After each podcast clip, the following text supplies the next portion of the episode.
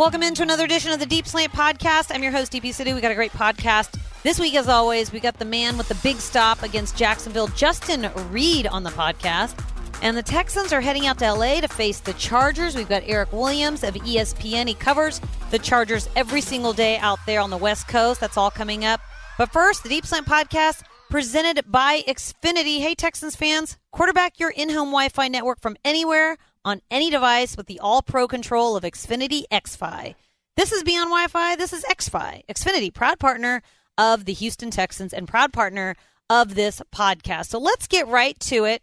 Justin Reid, you saw him make the stop the, on the two point play against Jacksonville, but you know, no, the expectations are through the roof for this second year safety. And of course, I start off the interview right with that play. That's exactly where we started. Justin Reid on the Deep Slant podcast. Justin, big game against Jacksonville. You came up with the stop. I know you've been asked about it over and over again, but tell me what you were actually thinking before the ball was snapped, that final play. Um, before the ball was snapped, I, I kind of expected them to give the ball to Leonard. You know, he was their star player, their featured player. It was Minshew's first time playing in the game.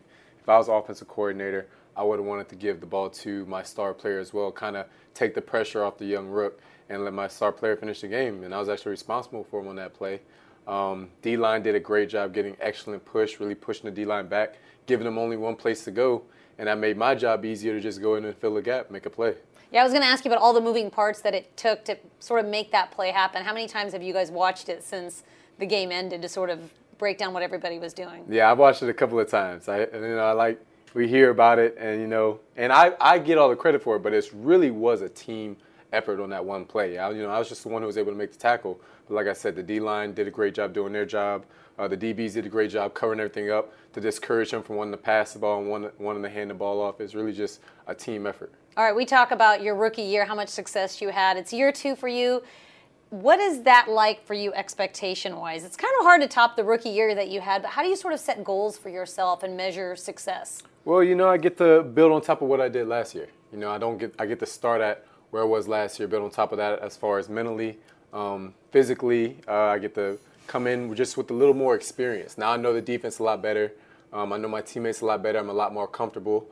Um, now I get to be the guy making all the checks and calls, and you know my teammates rely on me to do that. And I feel like that's one of my strengths is really dissecting what the offense is doing formationally, um, what their adjustments are, and just trying to combat that and just you know make some plays whenever they're presented to me. We had Brendan Scarlett in the locker room asking players questions. One of them was, "Who would you pick for a group project?" Your name kept coming up over and over again, obviously, because you went to Stanford. But Yeah. I, I, I saw somewhere that you had only picked Stanford the night before that you had to declare. Yeah, that's uh, that's actually a true fact. I picked it on signing day. I was between Stanford Oh, Stanford on and signing LSU. day. Yeah, Stanford and LSU on signing day. I made the decision uh, the night before I woke up and decided to go to Stanford. And there's a couple of reasons why. Um, first and foremost, like my brother was out there at the time playing with San Francisco. Um, secondly, Duane Akina, one of my favorite coaches of all time. He just came from Texas, long resume of guys like Earl Thomas, Kenny Vaccaro, Sage Griffin, Michael Huff. Um, and I just wanted to feed off that experience that he had to, to teach me. And then thirdly, I mean, it's just, you know, the school, the opportunity that's there, you know, the people you meet. I've, I've gotten to sit down with senators, I've gotten to sit down with the CEO of Google, uh, met with the CEO of Yahoo, you know, just get to meet people. Yeah, and your brother, like you mentioned, he was out there playing for the 49ers. You got to keep in touch with him a lot over those four years, right? I know you said that you got to actually he would watch. Would he Yeah. watch your film or you would watch his? Yeah, film? I would go to his house and I would watch his games. If we both had a home game, we'd watch each other's games. Um, he would actually show me their tape of the week before and break down what they did schematically, uh, what their keys were, what an NFL, the differences between an NFL offense and a college offense. Like you won't see as much of the QB read because nobody wants to get their starting quarterback hurt in the NFL. You know, you can't replace him.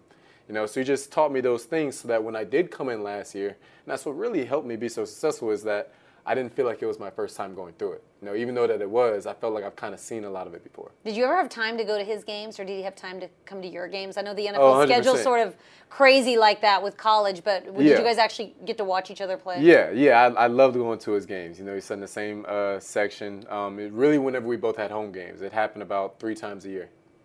You got to go sit and watch him play. Well, Yeah. you'll get to be playing him in a few weeks. I know everyone asks, what's the game that you're looking forward to on the schedule? And you've made like no bones about it. Yours is going to be week four, playing your brother, because that doesn't happen very Yeah. often that two brothers get to face off. It'll be the first time that it's ever happened for us. Yeah, and Yeah. it's so early in your career for year two for you two to face each other like Yeah. that. What what has that been like for your family? Oh man, everyone's really excited. Uh, my parents already have the split jerseys done. Um, shoot, I'm trying to recruit as many tickets as I can in the locker room. Right now, my list is at 30. Um, I feel like it it's going to go a yeah, it might, it that, might right? jump up a little bit higher. um, so you know, just doing that recruitment. You said that uh, that you might have a pretty big cheering section, but is it going to be? You think you have more of a cheering section, or you think Eric will? Oh, I'm the home team. It's got to be me. They got to be home. Yeah, team. it's got to be. Is there team. more pressure on him because he's older? Because it's only your second year, but he's the veteran. So is there more pressure on him to have a better game than you? Do you think? Um, we are both very competitive. You are. We've already started our competitive streak. We track how many tackles and how many interceptions we have for the whole year, and we'll like talk mess with each other the whole time. But it's all in like good heartedness. I don't think there's there's any more pressure on him to go and perform than there is on me to go and perform because I feel like it's a standard that we both hold ourselves to to go out and always put it put our best on the field every time we step out. how much do you guys help each other now, or how much does he help you now in the NFL? Obviously, Oh, 100%. you know, you're not you're not in a competing division or anything. Yeah, and one of the cool things, one of the cool things about that we're playing each other's divisions this year is that I'm able to give him some notes on the Jaguars, Titans, and Colts, and he's able to give me some notes on New Orleans, NFC South, yeah, yeah. and NFC South, and all the teams in there. So you know, it helps us with some tendencies, some familiarity there. All right, I know we've talked about your engineering the degree that you're getting at Stanford. Did I read correctly that you're going to start maybe taking some classes locally to sort of speed that process up? That you're going to go to Rice? Yeah, so Okay, I'm allowed to take one semester. That's super exciting to try to for local. Rice fans, by the way. I bet. Yeah, yeah. So I was, I might actually do it this season, you know, because I was thinking Okay. it'd be really good for me. I really want to stay in Houston this year, really try and, you know, spread my roots in here. So a little bit more now that I'm getting settled into the city. So maybe this off season I'll go out and take some classes at Like Rice. like spring, summer, like that More like the, yeah, like around the winter time. More, well, really right after the uh, the season ends, whenever that is. Hopefully it's not till summer.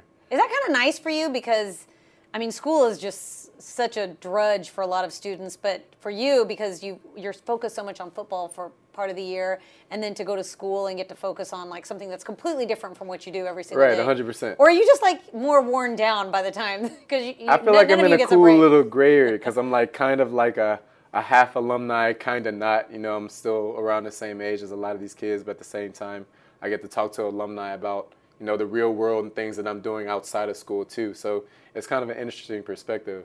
All right, what, what's what's your best class? Uh, like in school growing up, yeah, um, favorite. Talking about in high school or in college? Mm, let's do both. Okay. Um, growing up in high school, it was always uh, mathematics. I was always a big numbers guy. Um, That makes ask- sense for engineers. Don't ask me to write a paper because I'll be really bad at it. Um, Unless it's about math. right And it's all numbers. right you know Okay. some that there's one answer to you know um, and then in college it was really this coding class that i took cs 106a um, which is really just about introduction to coding um, eventually that segued into prediction models and that type of stuff was just always really interesting to me Maybe you can make your prediction models for the NFL, like stats analysis, yeah stuff like that. That'd yeah be maybe cool. down the road we'll see All right, we'll see. Good stuff. Thank you so much, Justin. i appreciate you guys I wrote a story about Justin a little bit after the offseason ended. I think it was right after the offseason ended because he was going back to Stanford to sort of chip away at his engineering degree. And that story got so much, uh, so many clicks and so much attention because it's a rare for a, an NFL athlete to go back and pursue a degree with the time constraints of being in the NFL. And then it's even more so hard for them to do it in a, in a field like engineering. And I mean, I went to engineering school, so I felt like I could relate to some of the talk about the coding. It's I mean, this is really complicated stuff, but I mean, I think for a guy like Justin, that's a nice break for him to get to sort of do something that he doesn't get to do the rest of the year. But I think it's very cool the statistics and the analytics. I I think that I do remember chatting with him about how uh, that's definitely something that can be applied to football. Obviously, statistics, data, anywhere can be applied, but making making those statistical models. So I, I mean, I think this is a conversation we're going to continue to have, especially if he's pursuing his degree at Rice. So, hey, if you see Justin Reid on Rice campus, it's not a lookalike, it's actually him. All right, well, next up, we've got the Chargers. It's week three. Philip Rivers uh, and company out there. And the last time we were out in San Diego, well, that's where the Chargers were, was 2013. It was the second of a doubleheader on Monday Night Football. It was a 9 10 Central Time kickoff. Brian Cushing with the pick six to seal the win for the Texans. The rest of the season, not so many highlights, but that was definitely a fun game. Probably one of my funnest memories um, on the field from my from most of my seasons, but especially that first year because that was really the only road win. And uh, to see Philip Rivers still playing at the high level that he is now, uh, we had a chance to catch up with Eric Williams, who sort of talked about the Chargers as a whole. They just came off a loss against the Lions, but you know that's a team that everyone is always talking about in that division uh, for postseason because there is a Philip Rivers and they're so talented on both sides of the ball. So let's get right to it. Eric Williams from ESPN, right here on the Deep Slant Podcast. The Chargers coming off a, a pretty tough 13 to 10 loss to the Lions. After winning the season opener in the overtime game against the Colts, what's the buzz surrounding the Chargers right now out there?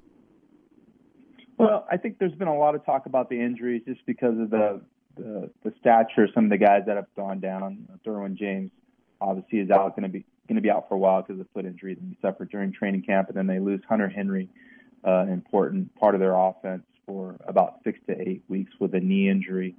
Um, so I think for them, it's just kind of overcoming uh, not having those guys. You know, failed to mention Mel- Melvin Gordon, who's out due to a contract issue. Uh, trying to figure out, you know, what they're going to do on offense and defense in order to replace that production.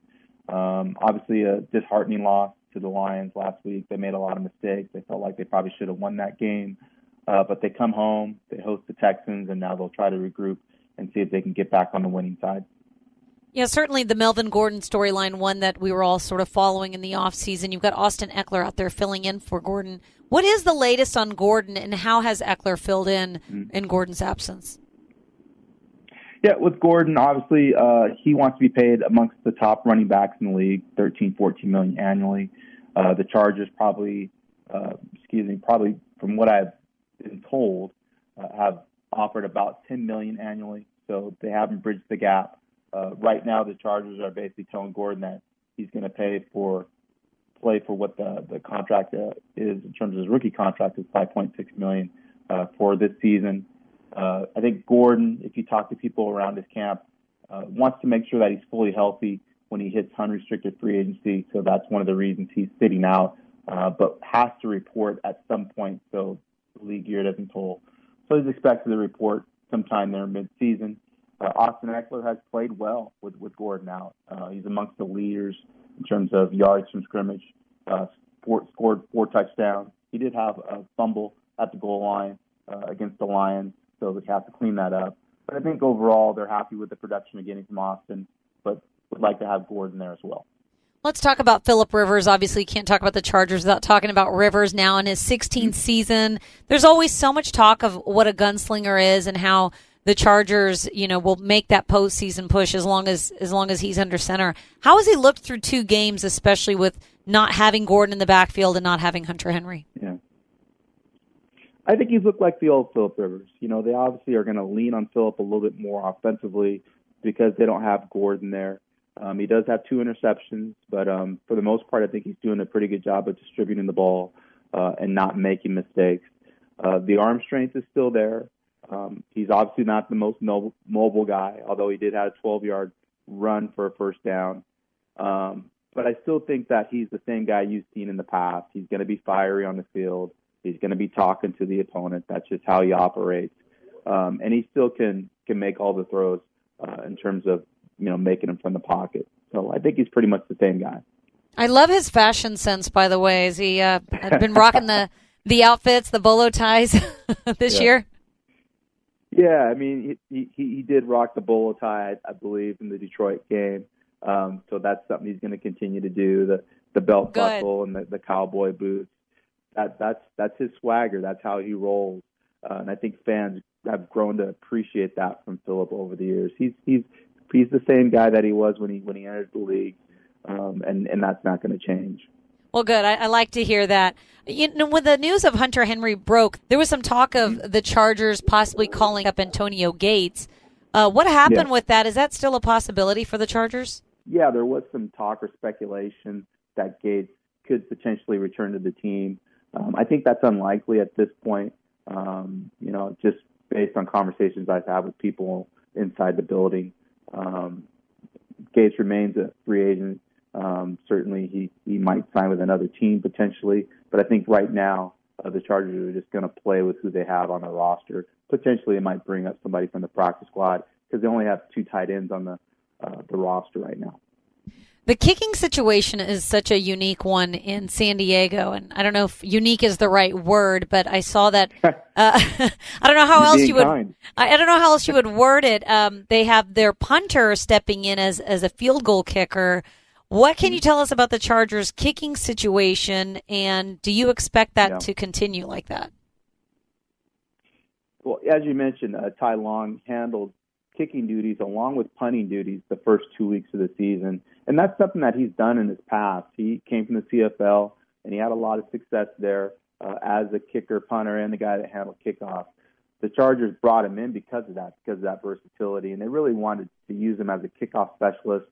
Uh, Michael Badgley, who, who came in last year as a midseason addition, performed uh, well for them last year, but he's dealing with a groin issue, and that's why he didn't play the first two weeks. He did kick on Friday of last week, though, and was, I think, pretty close to playing. I think they're hopeful that he can be healthy uh, on Sunday against the Texans.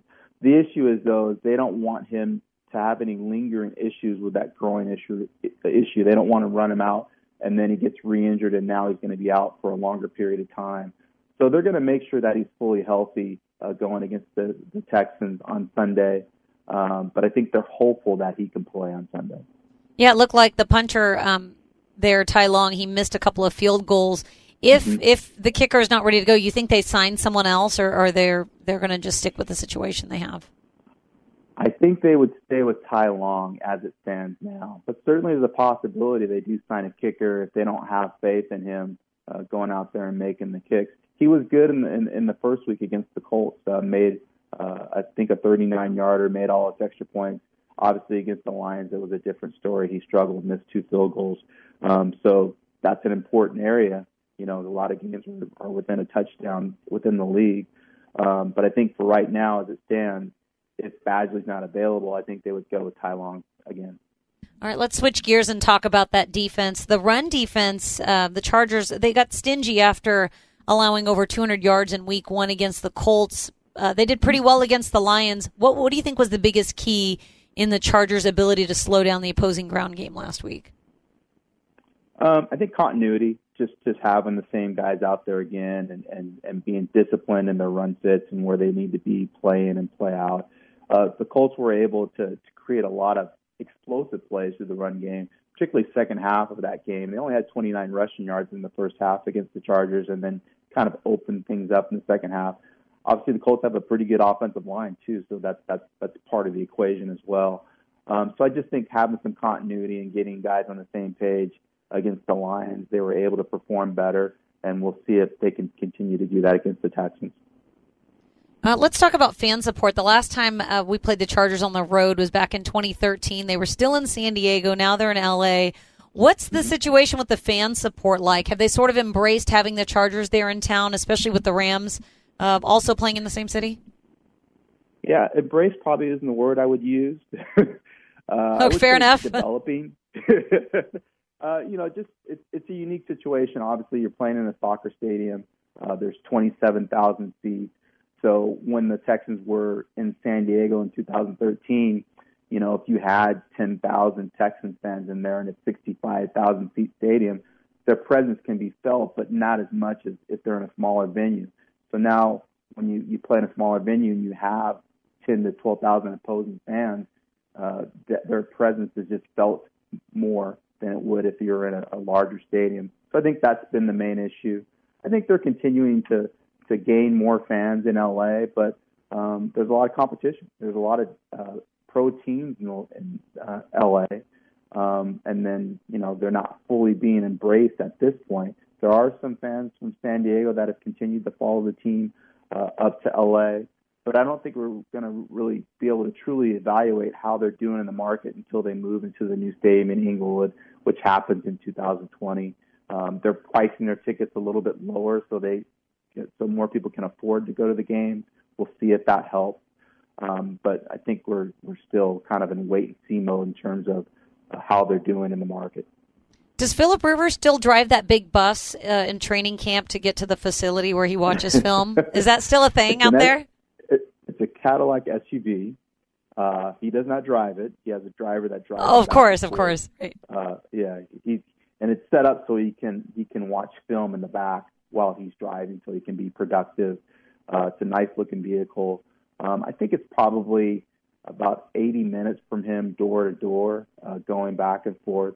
Uh, which in LA, if you've driven in LA, if you're driving from one part of the LA to another part, it could take you that long to get from one place to another. Um, so yeah, he's still making the commute. I love it. All right, thanks so much, uh, Eric. What are some of the stories that you're going to be working on this week heading into the Texans game? Uh, yeah, I think one of the main stories is you know talking to Derek Watt, uh, J.J. Watt's younger brother. This will be the first time they actually face off. Uh, the last time uh, the Chargers played against Houston in Houston, J.J. I think was dealing with a back injury at that point. Um, so he's looking forward to to go against his older brother. And Derek's actually two and zero oh, uh, against his brothers. He they beat the Steelers last oh, year no. against TJ. Uh, so you know, there's a little bit of talking back and forth. You know, of course, that the brothers uh, text each other daily, communicate with each other, uh, and are really close. So I think that's kind of one of the main storylines I'll be focusing on this week. Definitely, same here as well. I'm sure JJ is going to get a ton of questions about that because first time he's get, getting to play with his uh, against a brother. They've uh, he's been hurt both times with the Steelers and with the Chargers. So very much looking forward to it. All right, Eric, thank you so much. Eric Williams covering the Chargers out for ESPN out there in California. Thanks so much, and we'll talk on Sunday. Sounds good. Thanks for having me. I appreciate it. All right, it's going to be a fun matchup out there in LA, a soccer stadium. It seats about 30,000 people, and I think a lot of, of the traveling Texans are going to be there because we've been getting some tweets about jerseys. They're wearing red, by the way, even though the Texans will be wearing deep steel blue. And I think I'm really excited to see what that experience is like playing in a smaller soccer stadium. Obviously, Texans played in a studio, Estadio Azteca in Mexico City a few years ago, but that place was humongous. So to play out there in LA in a smaller, more intimate setting, I think should be a lot of fun. And hopefully it'll be more fun if we're this time next week talking about a win. Uh, but let's not get ahead of ourselves. You can always check out HoustonTexans.com for all the coverage leading up to this Sunday's game and right before the game starts, I am on Facebook and social media doing Texans Unlimited presented by Verizon along with John Harris. We take fan questions. We'll give you your hot topics of the week, and then we'll also show you the players as they're practicing and warming up on the field for the game. So it's your inside look to the Texans warming up. Uh, no other network is carrying that at that time. So be sure to tune in and send me your question. We'll try to get to as many as we can uh, each week. So, all right, that's going to do it for the Deep Slant podcast presented by Xfinity. Thank you so much for listening as always, and go Texans.